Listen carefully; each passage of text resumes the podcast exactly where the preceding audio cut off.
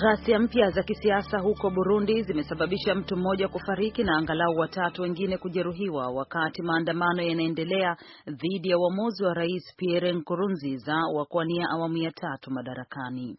Mashahidi na ofisa wa Msalaba Mwekundu wamesema ghasia za karibuni zilitokea leo baada ya polisi kuingilia kati kusitisha mapambano kati ya wafuasi wa rais na wapinzani katika mji mkuu Bujumbura. Mahakama ya Katiba ya Burundi wiki hii ilitoa tamko kwamba Rais Nkurunziza anastahiki kuwania kwa muhula wa tatu licha ya wapinzani wake wanaosema kuwa huo ni ukiukaji wa katiba. Serikali ya Sudan Kusini imesema ipo tayari kuisaidia Saudi Arabia katika mapambano dhidi ya waasi wa Yemen wanaotishia kuiondoa madarakani serikali ya nchi hiyo. Katika mkutano na wajumbe kutoka ufalme wa Saudi Arabia mjini Juba hii leo, waziri wa mambo ya nje na ushirikiano wa kimataifa Dr. Barnaba Mariel Benjamin anaelezea hatua za kijeshi za Saudi Arabia dhidi ya waasi wa Yemen kama ni jukumu linalohitaji uungaji mkono.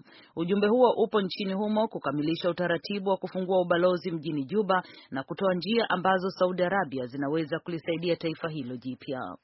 Waziri wa mambo ya nje wa Marekani John Kerry amefanya kile alichokielezea kama mazungumzo yenye matumaini hii leo na rais wa Yemen Abdu Rabi Mansur Hadi wakati anaitembelea Saudi Arabia kwa mazungumzo juu ya pendekezo la kusimamisha mashambulizi ya anga yanayoongozwa na Saudi Arabia nchini Yemen. Bwana Hadi alikiambia Saudi Arabia mwishoni mwa mwezi alikimbilia Saudi Arabia mwishoni mwa mwezi Machi wakati wapiganaji wa Houthi waliposonga mbele kutoka mji mkuu Sanaa kuelekea pwani ya kusini katika mapigano ambayo ilichochea ndege za vita za Saudi Arabia kurusha mabomu kwa waasi. Lakini makundi ya kutoa msaada yanalalamika kuhusu ugumu wa kukusanya chakula na mahitaji mengine yanayohitajika kuwafikia raia huko Yemen. Unaendelea kusikiliza VOA Express kutoka jiji kuu la Marekani, Washington DC.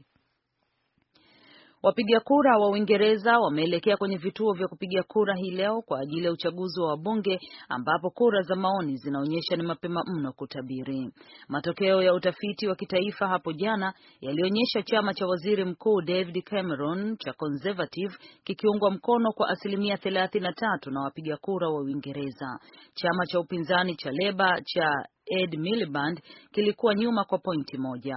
Kura ya maoni inapendekeza kwamba matokeo ya uchaguzi yataweza kulazimisha vyama viwili vikuu vya upinzani huko Uingereza kuunda serikali mpya ya mseto na vyama kadhaa ili kupata viti vingi zaidi katika bunge lenye viti mia sita na hamsini.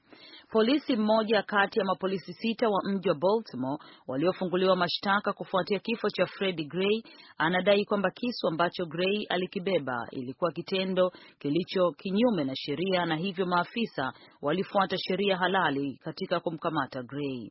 Wanasheria wa ofisa polisi aliyeshitakiwa Edward Niro alifungua jarida la utetezi wa kwanza kwa mahakama ya Baltimore siku ya Jumanne akiomba kuona kisu hicho na kuweza kuelezea namna kilivyo. Freddie Gray alifariki kutokana na majeraha ya uti wa mgongo wakati alipochukuliwa na gari la polisi April kumi na mbili baada ya kufuatiliwa na kukamatwa na polisi kwa kubeba kisu kinyume cha sheria.